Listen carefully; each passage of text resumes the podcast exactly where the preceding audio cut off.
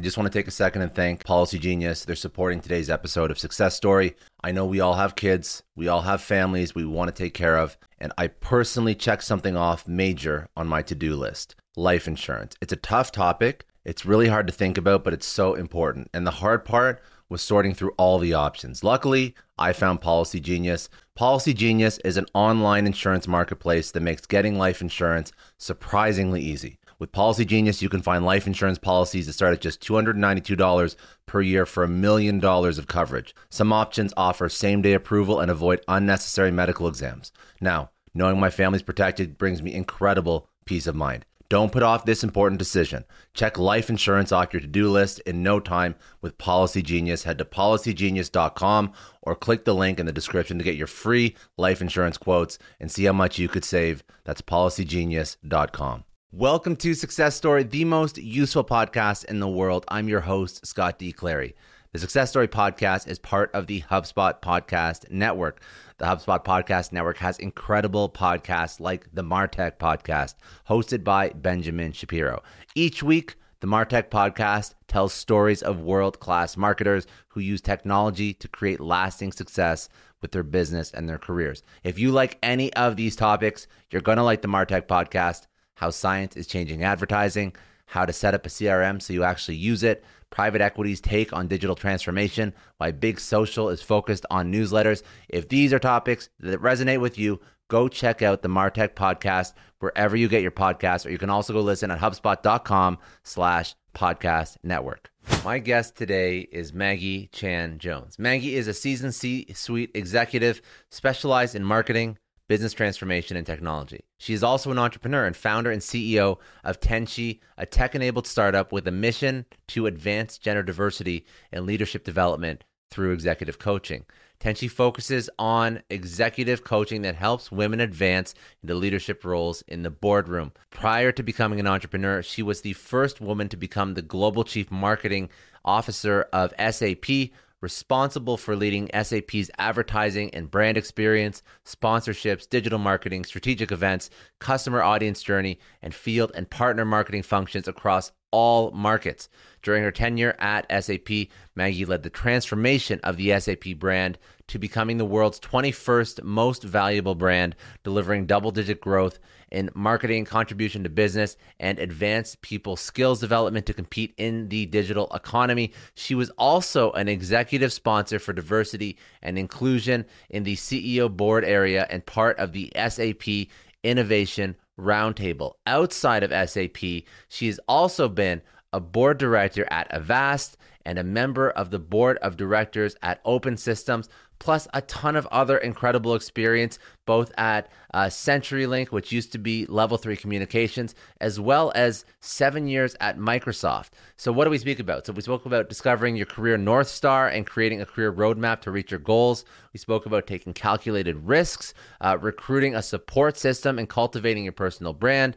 We spoke about engaging tools to define your goals and to put you in control of your own career, uh, using the power of sponsorship to unlock career opportunities, aligning your objectives with your chain of commands business goals to deliver deliver organizational successes, and then of course paying it forward by using sponsorship to advance talent and to strengthen your company's leadership succession. This is an incredible episode, a ton of great business advice, uh, career advice for women looking to advance, but also just incredible career advice for anybody looking to advance. So let's jump right into it without further ado. This is Maggie Chan Jones, founder and CEO of Tenshi.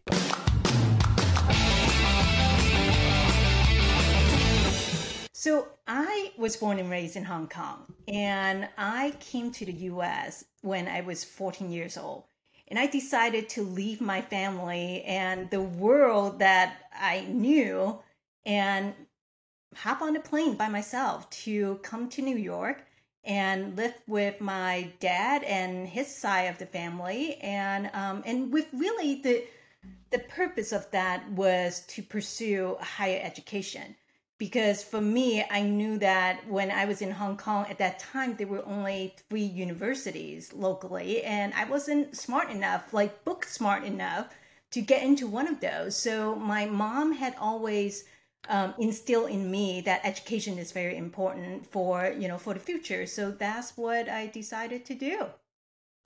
So you jumped on you jumped on a plane. You're and and walk me through. Uh, so your your father was already in uh, North America, but still, like you were just uprooting your life at this point. And what was the plan once you got to North America? Did, did you have a university set up, or was it just I'm going to figure it out? I'm going to live with family. I'm going to go jump into some job and support myself until I can, you know, get acceptance to a university. Yeah, um, I lived with my dad and his side of the family um, for three years when I was going to high school in um, Flushing, New York. So imagine um, someone whose English is a second language and going to public school in the New York system. I mean, that was pretty um, pretty nerve wracking, I would say. And after after high school, after three years, I went to Binghamton University for my undergrad, and I studied business um, business management. Um, and from there, I actually went to the West Coast um, because I really wanted to stay closer to my mom's side of the family. And my aunt and her family at that time went to Vancouver, BC. Um, so I thought Seattle was the place to go because I could be within a few hours of car ride to visit them. And that's how I started my journey in tech. Um, I, you know, when I got to Seattle, I didn't really have I didn't have a job and I was, you know, I graduated with a marketing degree, really wanted to get into marketing, but at that time it was, you know, early 1997 um, there wasn't a lot of marketing jobs out there for college grads, and um, the tech industry wasn't really booming as it is right now. So I applied to all sorts of jobs like management trainee, um, you know, any type of entry level jobs. And back in the days, it was still very much, you know, you snail mail um, your resumes and um, hoping for the best and I probably applied for over a hundred jobs and finally I was able to get a job as a junior buyer at a small tech company in Redmond, Washington called ADIC. And back in the days, they focused on manufacturing um, backup tapes. Um, I mean, they focus on manufacturing backup libraries. So back in the days, there was no cloud storage. It was, you know, you put in the tape into a library, and that's how you do enterprise backup. And um, I was really lucky that you know my first hiring manager, Peter Hughes, at that time, who was the head of purchasing department, um, saw something in me that he thought, hey, she could be a junior buyer, and that's how I stepped into tech. And so nowadays, I always, you know, when I share the story with people, and when I see college grads saying that, Maggie, I really want to be a CMO one day or really want to go into marketing, but I can't find a job in marketing, I'm like, no sweat. Um, I didn't start out in marketing. Yeah, no, that's very good. And that's, but, but that's something that a lot of people have, even like imposter syndrome when they're jumping into roles right out of college, right? That's not an easy thing. So, there you you have a personality that is okay taking some risk and i think that's something that we have to like unlock in some people and i want to understand that as well how yep. do we get that mindset mindset right um, but let's still let's go let's keep going down the path because your career is uh, incredible so that was your first tech job so how did you progress into and I'm assume, I'm going to make an assumption here. You you still wanted to after this junior buyer position. Obviously, you still wanted to move towards marketing, yep. correct? That was still Absolutely. the end goal. Okay. Absolutely. So from the junior buyer job, um, I was, you know, I mean, I was so grateful at that time to have a job because I had to pay rent, I have to pay for all the expenses. So, um, so I really worked really, really hard in that job. I, you know, uh, I didn't mind working on weekends. I was really I, I was really excited to learn new things. So um, so actually within within two and a half years, I grew from a junior buyer to a buyer to a senior buyer at that time. And because at that time, back in late seven, back in late 1990s, I mean, the tech industry was starting to really boom. Um, so we had a position open in marketing um, at ADIC. So I jumped on that opportunity and applied. Um, the you know the good news at that time was that the hiring manager was actually asking me to apply for the job. So as a 20 some year old, I thought, well, if the hiring manager asked me to apply for the job, that means this must be my job to lose. And little did I know that was not the case. That was that just meant that yes, you're one of the many people that you know that was invited to um, to interview for the job, and I didn't get the job. I was devastated. Um, and talking about, I know we're going to spend more time on talking about sponsorship my boss at the time, Peter, actually went to the CEO of the company. Uh, the great thing about ADIC was that it was a smaller company. It was about, you know, 100 people when I first joined. So it was really a very close knit and everyone called each other team member. And um, so I got a chance to talk to the CEO, um, Peter Van Oppen, at that time. And um, I told him I was very disappointed that I didn't get a job because I was so excited to get into marketing. And I think it was because of my passion and my work ethics and also my credibility um, in the company already. Peter was like, you know what, Maggie, we want you to continue to grow, and the next marketing job that opens is yours. And sure enough, within a few months, I got a marketing job within the company. And that's how I started um, in marketing. And I started out as a project, I, I started out as a product manager and looking at you know looking at um, pricing strategy looking at product positioning and then eventually i decided that um, seattle wasn't quite um, seattle wasn't really the place that i wanted to stay as a 20 some year old where you know i wanted to do a lot of things outdoor um, but the weather was kind of gray for the significant part of the year so I moved down to the Silicon Valley. That was during the internet boom and um, worked for Sun Microsystems. And um, I spent five years at Sun, and that was my first um, my first job in a really big company. And if I remember correctly, at that time, back in 2000, I mean, Sun was known as the dot in the dot com. And um, you know any type of internet companies or tech companies would be using um, they they would have used um, sun systems sun servers and storage systems. And so i mean it was such a great training ground for me um, trying to navigate in a big company. So going from a company with a few hundred employees then all of a sudden i was working in a company with about 30000 employees.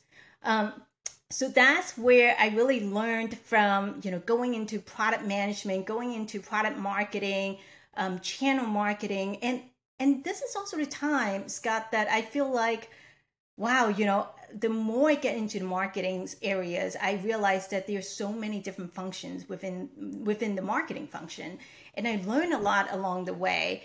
And back in 2005, um, and, and I moved quite a few times as well. So I went from Seattle to um, to the Bay Area, and then um, and then because of my husband, we moved to Colorado. And um, and it was around 2005 we decided that it was best for us to move back to Seattle, which is where my husband um, was born and raised, um, to be closer to family. So that's when I get into um, Microsoft. So I was at Microsoft. Um, you know, starting out started out as a senior marketing manager. Um, you know, looking after the worldwide small and medium business marketing side of the house, and um, I really in in my time at Microsoft, I really learned a lot about leadership. And personally, I grew as a leader as well. And about a couple of years in, that's when we started to really hone in on cloud computing. Back in the days um, at Microsoft, you were in all the major milestones, as a dot com cloud computing. You were yep. you were there at the right companies. That's incredible. That would have been a lot of fun. That was a lot of fun, and, and you learn a lot along the way as well. I mean, being at Sun at the height of the company to going through the you know dot com bust. And that part you know was not fun because you know you see a lot of companies were not doing well or actually had to close doors and you know and laying off people. At the same time it you know those there were a lot of lessons to be learned. And then going into microsoft being on the ground for the cloud computing the era of the cloud computing just starting um, really trying to figure it out, you know, the different ways that um, companies that partner with Microsoft can, you know, can make money from the cloud computing perspective. How do you go from, you know, selling big enterprise contracts with on-premises software going into the cloud SaaS-based subscription model? I mean, the whole transformation, not only within Microsoft, but also for the industry, was very fascinating. And to be having the front row seat um, for that journey was really amazing. So I was um, I was at Microsoft for seven and a half years, and you know I did roles in the global organizations. I've done roles in um, the U.S. market specifically. Um, in my last few years at Microsoft, Uh, my role was really about launching and building the cloud computing business, which, you know, back in the days from the version one, which was called Business Productivity Online Suite, is a mouthful, I know.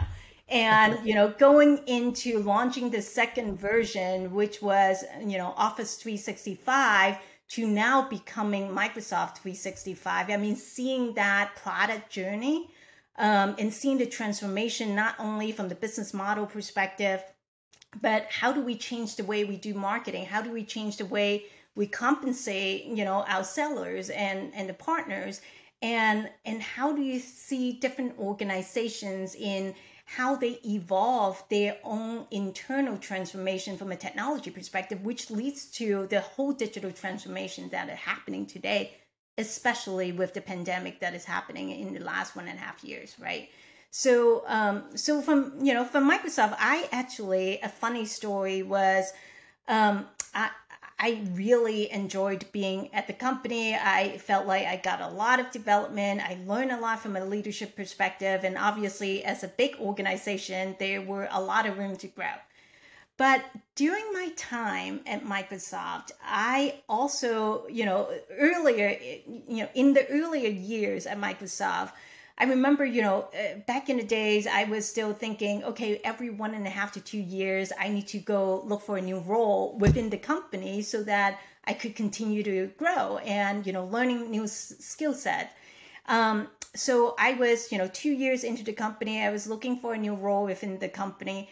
And my my approach was very shotgun. I was like, okay, well, these jobs are kind of at the same level that I'm looking at. These are new skill sets, so I'm going to apply.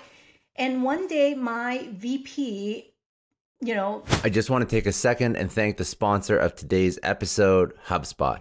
HubSpot is the leading business CRM. Now, creating a legacy business starts with investing in sustainable, scalable tools. HubSpot is the number one CRM for starting, growing, and scaling businesses. With the HubSpot CRM, you have a purpose built solution that's tailored to your business and your business alone. Now, I've used HubSpot for many years now, but just this year, they're releasing some new features. These are some of the ones that I'm definitely most excited about. So, first new feature is called business units. So, business units allow you to confidently manage contacts, marketing, and sales assets and settings across multiple brands which means clearer insights to empower whatever it is you're trying to do. There's also new admin features like permissions, templates, and OKTA integration, which makes it easier than ever to add, remove, and edit users, give them the proper permissions as needed. And lastly, a new HubSpot feature that's rolling out is called sandboxes. So, with sandboxes, all admins have access to production like accounts, allowing them to test, iterate, and experiment with new go to market strategies, campaigns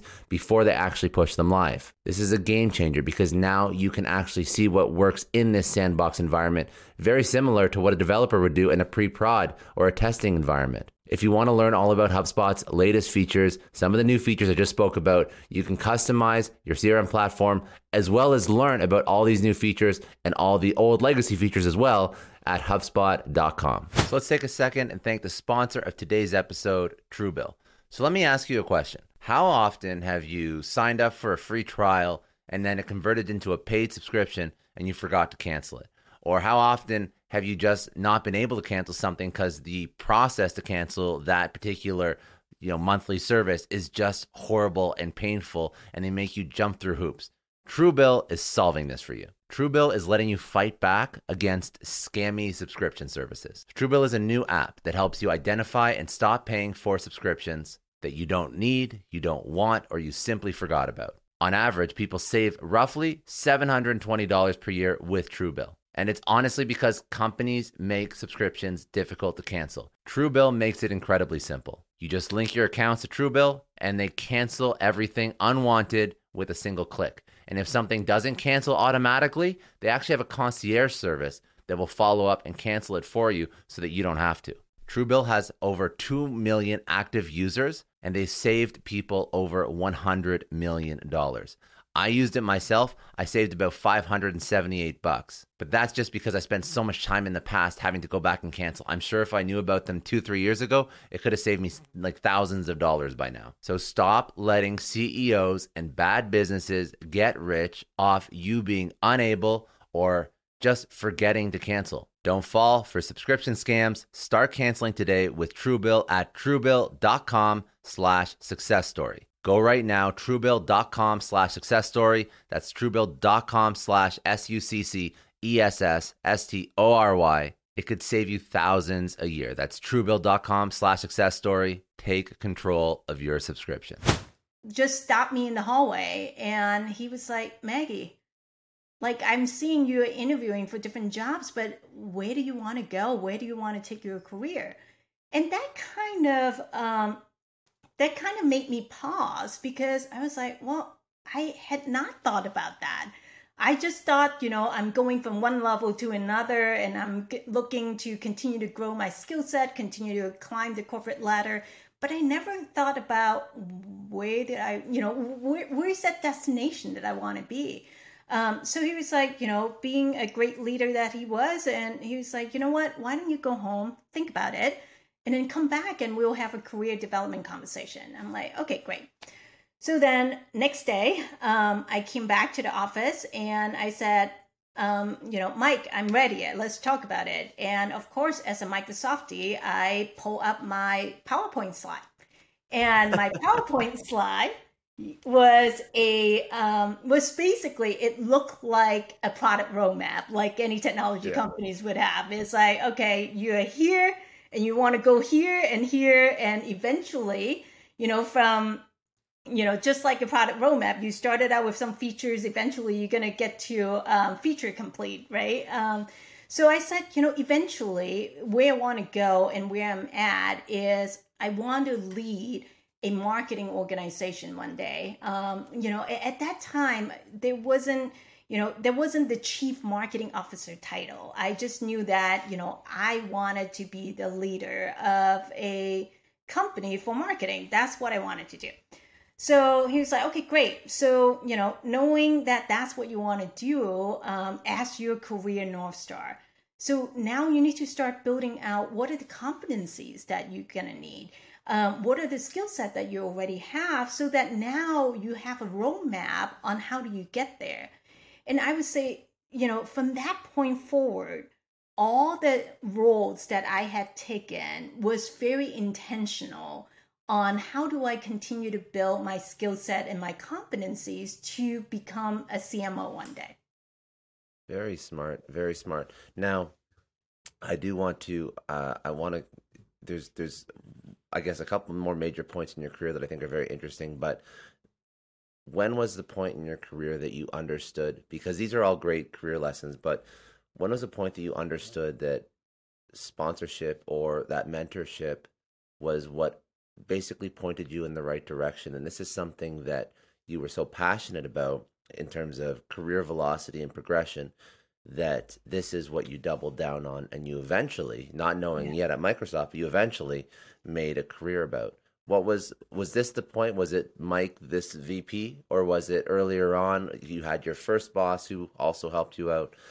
What what was that switch that went on light bulb I, that went on? I have to say scott that the piece about sponsorship was something that i learned much later in my career. It's more like when I w- was an executive and, and that was still not very like not super clear in my mind. Of course, I know sponsorship can help, but at the same time, I thought everyone was doing that.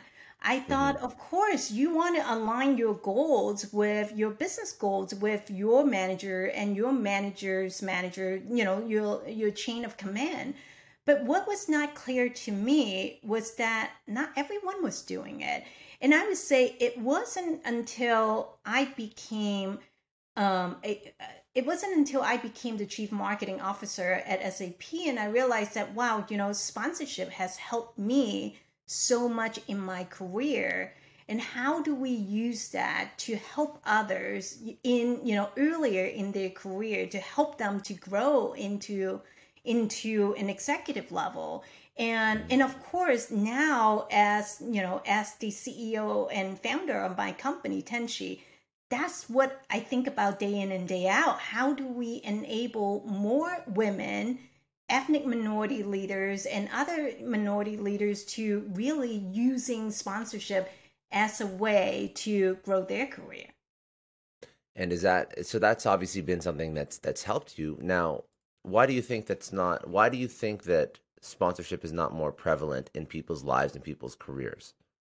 Yeah, I think sponsorship is something that you see happen all the time, right? You know, you see it. Let's descri- let's describe it. Let's define it yeah, first, so people know exactly what. Okay, yeah. Let's um, let's describe sponsorship first. So to describe sponsorship, uh, I, I think about it as you know you have seen it in movies where you know a wise, you know, older.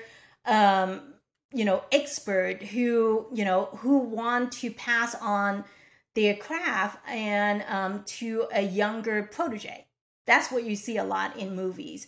And, and, and one of the things that is very interesting is that the sponsors themselves would actually, you know, open new opportunities for the protege as well.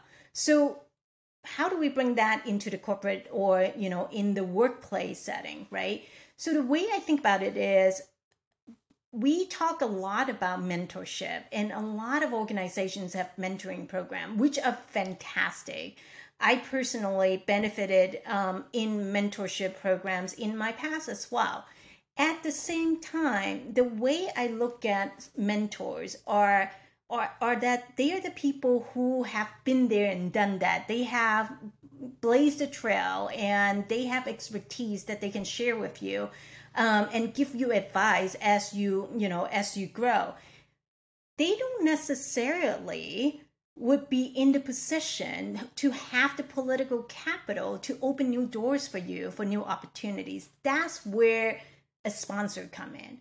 A sponsor is someone who is more senior than you are and they have the political capital within the organization to help open doors for you and I've heard someone actually said that mentors are someone who shine a light at the door, whereas a sponsor is the person who kicked the door open for you.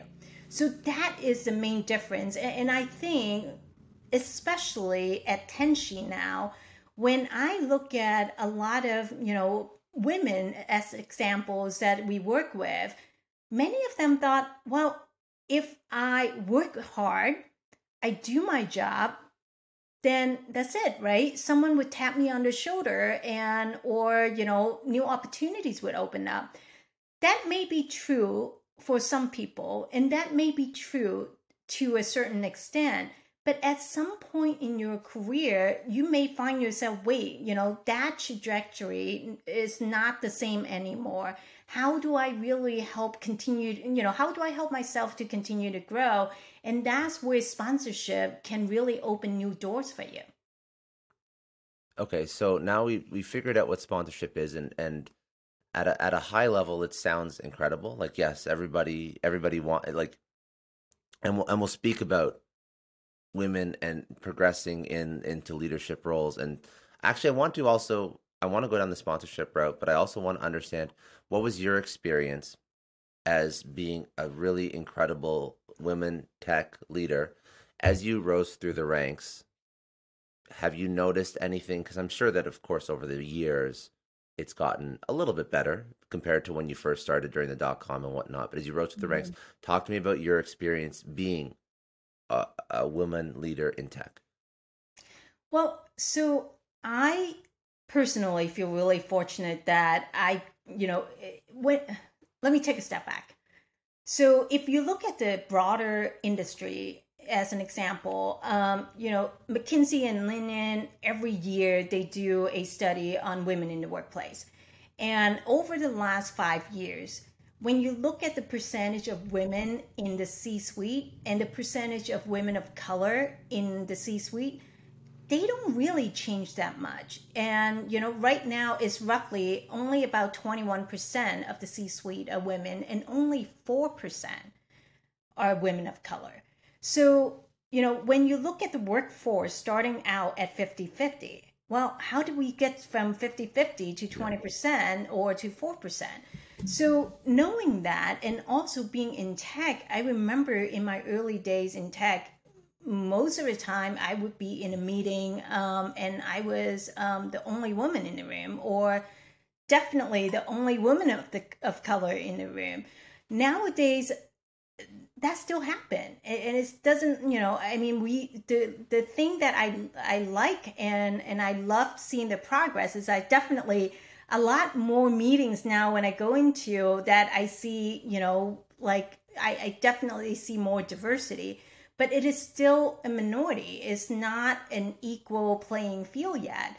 So that is why I personally believe that when you think about sponsorship and when organizations thinking from a diversity, equity, and inclusion perspective, you have to be very intentional looking at your workforce, seeing where you have gaps, where you have you know opportunity to improve and focus on development area that can help you to really create an inclusive environment.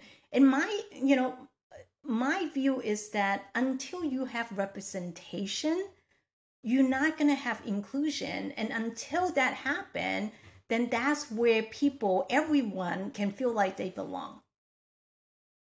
And what do you think what do you think was the the opportunity as well as like obviously you brought incredible skill to the table, but what allowed you to get that CMO position at SAP? How can we unpack that strategy that allowed you to not I guess not strategy, but of course the mix of your career skills plus the fact that perhaps you had sponsorship plus you had uh, a company that wanted to bring in just the best talent and that's what they were looking for and they brought you in so i'm trying to figure out how do we get more you know, Maggie's, you know, CMO, SAP? How do we get more of those? And what yes. was the path to get there? Yes. I first and foremost is really understanding or knowing where you want to go and having that clarity, having that clarity for your career North Star, right? Um, not everyone want to be a CMO. So you have to at least, you know, first point is, is that where you want to go? And then the second piece is how do you take intentional steps to get there? Because, you know, you may say, you know, for example, um, I may be mentoring an executive and, you know, and and one of the things that I always say to people I mentor, um, especially when they're thinking about their career journey, is where do you want to go? Where do you want to take your career? Um, which was the exact same question that I got back in the days at Microsoft. Um, and so understanding where you want to go is important. And then the steps that you take has to be very intentional. And more so when I talk with executive women, right? They may be at, you know, one or two level before, be, you know, they may be at one or two level below the C suite, those steps become very critical because that would determine which path you are going to take and will help you to get those type of roles. So going I just want to take a second and thank the sponsor of today's episode, Shopify. Now don't you love that sound? That is the sound of a sale being made. That's the sound of the all-in-one e-commerce platform allowing you to start, scale and grow your business. See, Shopify gives entrepreneurs the resources that were once reserved for enterprise, for large organizations. Startups, scale ups, established businesses, they can all tap into the tools that will take them from first sale to multi million dollars in revenue. And not only can you scale up your business, close deals, optimize conversions, you also have the data points that allow you to make smart business decisions without employing a team or spending a ton of money on enterprise level bloated software, Shopify gives you all the resources, all the data points, all the analytics you need to make smart decisions that will allow you to scale fast, effectively, efficiently without needing to invest hundreds of thousands of dollars. Not only does Shopify power over 1.7 million businesses, it now has social integration across Facebook, Instagram, TikTok, Pinterest to allow you to sell to your customers wherever they want to shop. You gain insights as you grow, detailed reporting of conversion rates, profit margins, and anything else you can think of tracking. And honestly, Shopify is so much more than a store. It grows with you, it complements you. If you are making your first sale, if you are making your millionth sale, congratulations. But Shopify is with you every step of the way. So if you want to try Shopify today, uh, they put together a 14 day free trial for all Success Story podcast listeners. So you go to shopify.com slash success story, shopify.com slash S U C C E S S S T O R Y, and you can use it free for 14 days. It comes with every single feature. Leave no stone unturned. You will see exactly how effective Shopify can be for starting, scaling, or growing your business. Let's take a second and thank the sponsor of today's episode, LinkedIn Marketing Solutions. So let's pretend for a second that you set up the perfect campaign. Your team's happy, it's tested super well. Everything is going according to plan, except there's a nagging thought in the back of your head. How do I ensure that the people that I'm targeting that are going to see the ad are in the right mindset? They have the intent so that when they see my message, it's going to resonate with them and they're going to make a purchasing decision. This is the question that plagues all marketers. So, what's the answer? The answer is LinkedIn. Because when you market on LinkedIn, you target people that are already engaged with your business. And that means that your advertising campaign will work as hard as it possibly can and work effectively the moment you launch it. Over 62 million decision makers are on LinkedIn. And this is one of the many reasons why 78% of B2B marketers, myself included, doubled down on LinkedIn. And I definitely categorize it as the most effective social media platform when it comes to selling anything in the B2B space and just helping my company, my organization achieve highly specific objectives and outcomes. LinkedIn has the best targeting out of every social media platform. They offer tools for obviously brand building, but definitely lead generation. And you can target, you can target a professional audience down to the company, company size, title, whether or not they just switched companies recently, whether they've just visited your site, or they could have been people that you've contacted in the past. The filtering and targeting options are incredible. If you are advertising on LinkedIn, you are one step ahead of everyone else in achieving your marketing and your revenue goals. And if you haven't advertised on LinkedIn, this is your opportunity. So for all Success Story podcast listeners, LinkedIn Marketing Solutions, they put together a free, well, not a free, actually, it's a free $100. So a $100 ad credit that you can use towards marketing on LinkedIn. So if you go to linkedin.com slash success story, that is linkedin.com slash S U C C E S S S T O R Y. You're going to get $100 free ad credit towards your next LinkedIn marketing campaign so you can try it yourself, see how effective it is. Terms and conditions apply. Go to linkedin.com slash success story right now. Check it out for yourself. Back to, you know, my own journey. I was having a lot of fun at Microsoft. I, you know, my career was going well. And that was back in 2012, and cloud was taking off. So that was great. At the same time, I also knew that, you know, there were so many layers between where I was and where the chief marketing officer role was.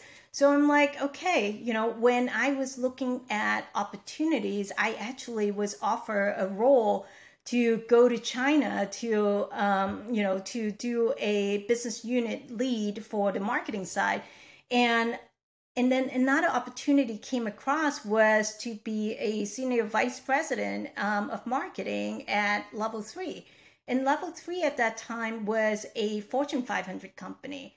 So between the two roles, even though both were really amazing, and you know honestly, if I could clone myself, I would do both But you know, knowing that my longer term goal was to become a CMO one day, then you know, taking the role, taking a bigger risk to leave the company I was comfortable with and and going to level three at that time was was very intentional.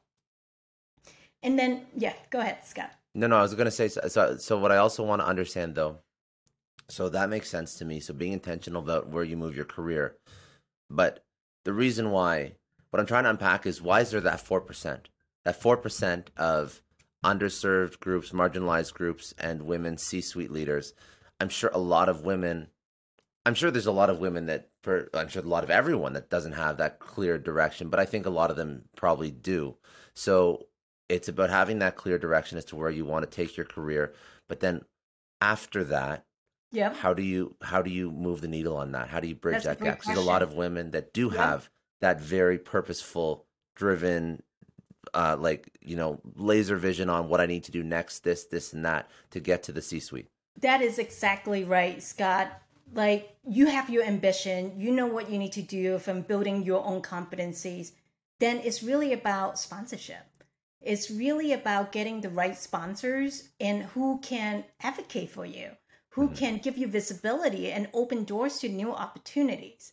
So, in the case of my own journey, getting to become the CMO of SAP at that time was you know, um, an executive recruiting firm reached out to me about this opportunity. And, you know, that took a while at the beginning, but once I spoke with the chief, um, the chief HR officer at that time, Stefan Ries, um, and we really connect. And he was like, you know, you need to speak with our CEO, Bill McDermott. And after speaking with Bill, then that's when things became clear. Bill was a sponsor of mine, and you know, I went through the rest of the interview process knowing that I have his support, and you know, getting to that was very critical. And you know, and on the other side, someone like Bill and Stefan really understanding that they need to make big bets on talent is is also very critical because without that like i wouldn't i wouldn't have got to where i got to. Mm-hmm. And how would you how would you suggest because this is what i also want to pack uh, unpack as well because if somebody's going to listen to this and they're going to say well of course if she has the ceo and the chief hr officer then that's a shoe in but the the trick is to know how to get into the room with these people the right people and have conversations so what would be the strategy for somebody who does want to have those conversations um, so that they can find the right sponsor how do you find how do you find the sponsor? How do you find the VP or the CXO or the CEO that can help you get to where you want to be? And how do you even make them care about you? Yeah. So that they want to do this? So there are two side there are two part answers to that. One is when you're within your company, continue to grow within your company. It's really understanding how do you align your goals, your business goals with your, you know, your quote unquote sponsors, right? And the way I look at, you know, within an internal organization, the sponsor should be your manager, your manager's manager, and also any business executives that you work closely with. Um, so, you know, by aligning those goals, then you also are earning their trust as well. And by doing so, you will be able to also start having career development conversations with them and, you know, get their advice and also get their help. Tell them where you want to go. And, you know, I mean, majority of the time, if not all of the time, they would be very willing to help you because what you have done and the values that you have added to the organization. So that's part one. In the case of how you know my interview process with you know with bill and stefan at sap at that time i didn't know them. I met them through the interview process. So so my guidance in this case is really do your homework to understand where you know based on what you're interviewing for where does the company want to go how are you going to contribute to the company and and therefore you know why are you uniquely positioned to be in this role. And that's how, you know, when you can make that connection with the hiring manager with you know with all the influencers within that hiring you know within the hiring decision it's going to help you to you know set you apart from others very smart very smart. So it is it, you you at this point are over preparing aligning your own personal objectives with company objectives. And that's how you're either getting into these conversations with sponsors within the own with your, within your own environment or if you are going into a net new environment that's how you're eliciting that net positive response because you've you've basically aligned these objectives so that you are absolutely standing out from everyone else who's just going in thinking that this is just a job or hasn't done their research or whatnot and right. do you and feel like yeah, go I ahead. add no, go one ahead. more point, Scott, is when when I was interviewing for an executive position, or even now when I look at board positions, I don't necessarily focus too. Why well, I shouldn't say that. When I look at those type of positions, I would look at it not so much, you know, using the job description as the end all be all, but looking at, okay, if I were to be in this company and in this particular role, how do I add value? So I always, always look at um, the annual report. I always listen to the quarterly earnings, you know, webcast because those are the ways that you can really understand from the CEO's perspective you know how do they communicate with the investors? And you know and also what is the future of the company look like? When you're interviewing for an executive job you have to know all those and and be able to say knowing where you want to go and knowing the challenges and opportunities ahead this is how i can add value.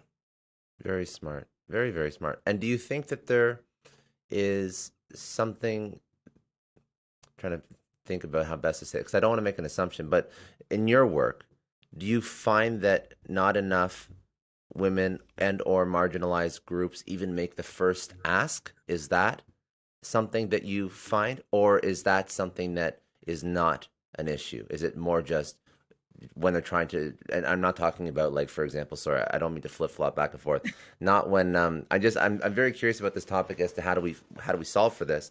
I'm just trying to figure out what the what the major problem is for the person who's listening to this. Is it just making that first ask? Is getting into the mindset of this is okay to go search for it um within their own organization? Because i think that's an easy next step. That's a low-hanging fruit versus absolutely. of course what you just mentioned, you know, listening to the to the uh, shareholder, uh, you know, quarterlies and looking at those reports. That's also a great step. But I mean, for somebody who's perhaps not as advanced in their career, what's what's the biggest in, inhibitor that you see? The biggest inhibitor is that they don't try. So, okay, so that still say, is an issue. Yep. So I would say, you know, I like the key thing is yes, you may get a lot of no's, but you only need one to say yes. So when I, you know, I talk to a lot of people who are in the middle of, you know, interviewing for jobs and sometimes they get discouraged because they felt like, you know, I'm applying for a lot of jobs, I am interviewing, but you know, somehow I'm not getting the offer.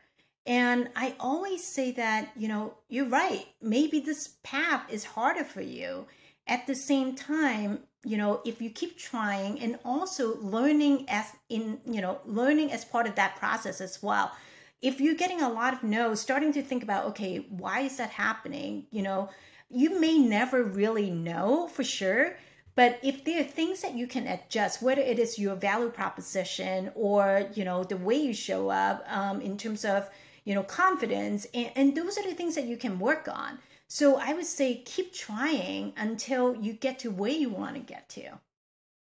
Amazing. Okay, now I wanna, I wanna, the sort of the, I'm happy how this unfolded because we sort of went through your career, we unpacked lessons like as your career progressed. Now the last thing that I wanted to dive into, if you have a couple more minutes, is just you were at the height of your career, you know, CMO at SAP. You were also an advisor uh, at Avast, and I think you've held a couple other uh, board, board, and or advisor. I'm a board of okay. director. Board Avast. of directors. Okay, at Avast. Um, so obviously epitome, like you you've you've made it, right? That's where most people would want to end up. Now you end up pivoting and you start your own thing. So walk me through that process because that is also very interesting to people who are later on in their career. Yep. And what was your mind like? What was what were you thinking when you're like, I want to, uproot all this and I want to start Yeah. my own company? Yeah, and I, I think something that has always been consistent in my career is that I I want to continue to learn new things. And, you know, and every role that I took had always been about learning new things. So after the role as the CMO of SAP, I'm like, what new things can I learn if, you know, if given that I have reached my career North Star? And and the other thing too was that I really started to think about what kind of things really would make me happy. And knowing that, I really wanted to focus on something that really speaks to me, which was around gender diversity. And that was really kind of, you know, the path that I was thinking. I wanted to focus more about helping the next generation leaders to grow, especially women, ethnic minority, um, and other minority leaders. But I didn't really know, okay, what exactly should I go into until I was speaking at a- an executive MBA class at Cornell University, and someone asked me, you know, Maggie, you have such an amazing career. Were coaches, mentors, and sponsors a big part of your growth? I said, absolutely. I said, you know, I actually really appreciated having worked with my coach for, you know, for like the past eight years since I was a director at Microsoft. And that was a light bulb moment for me. I was like, you know what? I'm going to start something to help more women and minority leaders to get executive coaches. Because I think a lot of people early on in their career, where they get stuck was not really seeing where they want to go and how do you hold yourself accountable to get there? And having a thought partner as a coach was important. And obviously that's how i started tenshi. And um, and as we continue to think about what are some other ways that can help leaders to grow and to accelerate their career trajectory was really about sponsorship which is exactly why i wrote the book decoding sponsorship. And any any uh lessons that you've learned from starting uh, Tenshi and and just jumping into building your own thing, coming from some of the largest companies in the world? You mean other than it is really, really, really hard to start your own company? Um, Yes. Other than that little little thing. yeah. Um, I, you know, I, I think for anyone who want to do something, to who want to pivot, you have to think about what is, you know, again, what is the end goal that you want to achieve, and why you're doing this, right? For for me, it has always been this passion to pay it forward and really unlocking the unlocking the potential of the next generation leaders and, and those were the things that when i was in you know in my executive corporate roles that's the thing that really resonated with me the most in terms of giving me the most joy. So that was why i decided to do it. And even nowadays you know there will be tough days. And i just have to remind myself why i'm doing this. It's not you know it's not because building a business is fun at least you know to me personally that's not the fun part the fun part was seeing the impact that you make and that's the most fun i get Um, and one last thing that I wanted to just touch on, um, because I know you bring it up and you speak about it in the book, is paying it forward. So walk me through the importance of that, how to do it properly, um, and and some of the things that I guess really the it's kind of like the core founding principle of of what you what you've built now. It's paying it forward, but also how people can do it in at a, at a smaller scale. Yeah, I, I think anyone can really pay it forward, whether it is through allyship, meaning that you know you could be in a meeting where someone's voice seems marginalized or they didn't really speak up or have the opportunity to speak up help them to create room for them to speak up that could be a daily thing that you can do or helping the next generation leaders like those who are still in you know in middle school in high school you know we still need more women to get into stem um, helping girls eh, to really, you know, looking into those opportunities. Um, those could be ways to pay it forward um, in a day to day basis. And then more so is, you know, as you continue to grow your career, mentor the next generation leaders. And when you are in a position where you have the political capital to, um, you know, to help the next generation leaders really be intentional about creating a diverse and inclusive environment. That means also having a diverse team as well. That's going to be key. Very good. Amazing. Okay. So I want to, I want to, I want to pull out some rapid fire from your career that I ask everyone. I just because... want to say I have a oh. board meeting at eleven. Um, so oh my goodness! Okay, so we gotta we gotta wrap this up. We gotta wrap this up. Okay, yes. okay. Um, before we kill this and we and we and we end off, uh, where can people go and connect with you and find more of you? Social, you website, all that. yep, you can find me on LinkedIn, on Instagram, and Twitter. Okay, perfect. All right. Well, thank you. Thank you very much. That was incredible. And I don't mean to, to rush through the end. I'll ask quick rapid fire questions. Sure. If you could tell your 20 year old self one thing, what would it be? I would say, don't worry too much. Everything's going to work out just fine. Perfect. Uh, if you had to suggest one book or podcast, do you have anything top of mind that you'd recommend people go check out? You mean other than the success story other than podcast? Yours. All oh, right. I was gonna. yeah, yeah, yeah. Other than mine, other than mine, okay. other than yours. you know, when I first started building Tenshi, I loved the podcast of how I built this um, by Guy Raz. Yeah. Yep. Yeah. That's a great one as well. Um, if you had to pick one person who you learned a lot from over your career, who was it? What did they teach you? I think the one person I would say is my mom because she is such a tough lady and you know she she was you know she was a single mom and I really learned a lot about you know hard work um, and really you know chasing what you dream of. Amazing. And then last question, what does success mean to you?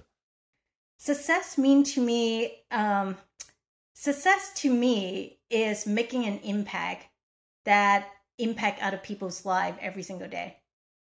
I love that. That's it. That was quick. Okay, awesome. good. Very good. Awesome. Okay, thank, thank you. you so okay. much, Scott.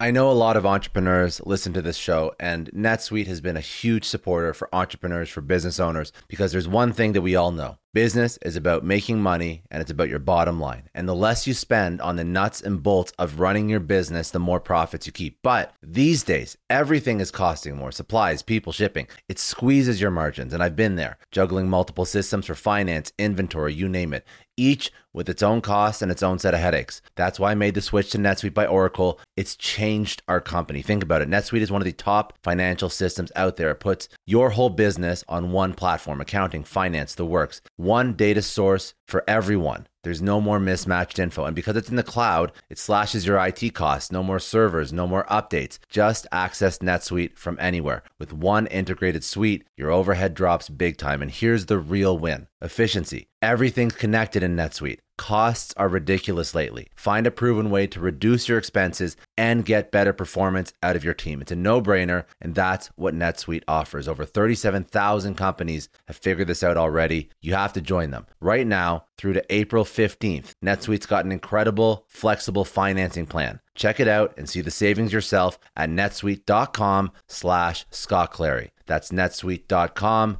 slash Scott Clary. Hiring as a small business owner is a major pain. That's why LinkedIn is supporting today's episode. You need people with the right skills and experience, but finding them can take forever. It is incredibly frustrating to keep seeing candidates who just aren't a good fit, and that's why LinkedIn Jobs has been a game changer. Let me tell you a little story. We needed to hire a graphic designer, somebody with specific tech and software knowledge and the ability to truly understand our brand. And I started with all the usual job boards, and it's the same old story tons of irrelevant applications. No one's really matching my needs. I tried LinkedIn jobs and the quality of candidates was just on another level. People with impressive portfolios, relevant expertise. I finally felt like I was interviewing the right people. That's truly the power of LinkedIn's massive professional network. You're tapping into this huge pool of talent you simply wouldn't find on other sites. It's about finding those niche candidates you actually need. And with the right people in front of you, hiring becomes a breeze. Did you know that 86% of small businesses find a qualified candidate on LinkedIn jobs within 24 hours? That is how well their system works. Honestly, do yourself a favor and try LinkedIn jobs next time you're hiring. You can post your job for free at linkedin.com slash excellence. That's linkedin.com slash excellence. Terms and conditions apply, but it's definitely worth trying out.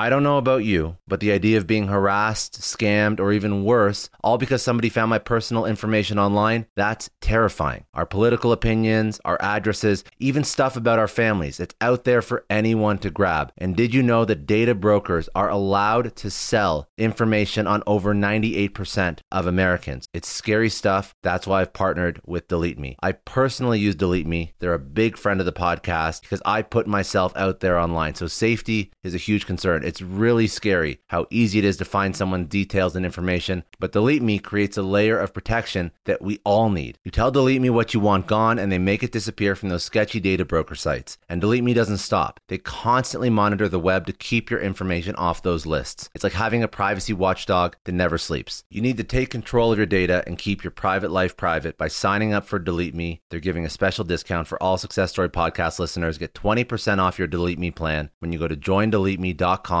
slash success and use promo code success at checkout. The only way to get 20% off is to go to joindeleteme.com slash success and enter code success at checkout. J-O-I-N-D-E-L-E-T-E-M-E dot com slash success. Hey everyone, I just want to take a second and thank the sponsor of today's episode, Heaven Hill Bottled and Bond Bourbon. Now, I don't have a lot of liquor sponsors on this show. Heaven Hill Bottled and Bond is actually one of my favorites. I've drank it for a few years now, and this is why we actually decided to work together. Heaven Hill Distillery, family owned since 1935, is a great entrepreneur story too. So there's five brothers.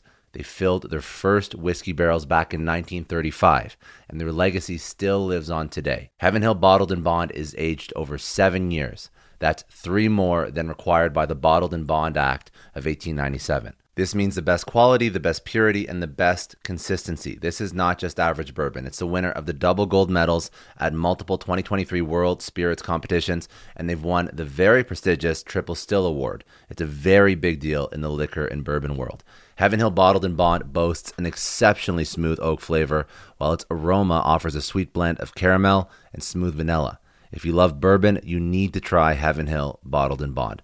Available nationally, look for a bottle at your local store. Heaven Hill reminds you to think wisely, drink wisely. Think back to your last few days in the office. Did any of them leave you feeling really accomplished? Not the kind of day where you're running around like crazy, but where you've made real progress on something that matters. Because being busy doesn't always mean being productive, and I bet you we've all been there. And maybe it's time to rethink what it means to get things done. Today's episode is sponsored by Belay. And what they help you do is, instead of getting sucked into emails and to do lists, they help you delegate tasks and focus on big goals. They can connect you with top notch US based talent who are ready to take on those time consuming tasks that bog you down. Let's be real, there are way more important things you could be doing than bookkeeping or wrangling a packed inbox. They have virtual assistants to handle all of those pesky administrative tasks or accounting professional to take care of all your financials. But here's the best part you don't have to waste weeks searching for the right person. Belay's personalized matching service works quickly, sometimes matching you with the right talent to take stuff off your plate in under a week. Are you ready to try a different way of working? Check out Belay's list of the top 25 things you can delegate to a virtual assistant. It might just change your business and your life. Text success, that's S U C C E S S, to 55123 to get the list and to start transforming your to do list with Belay.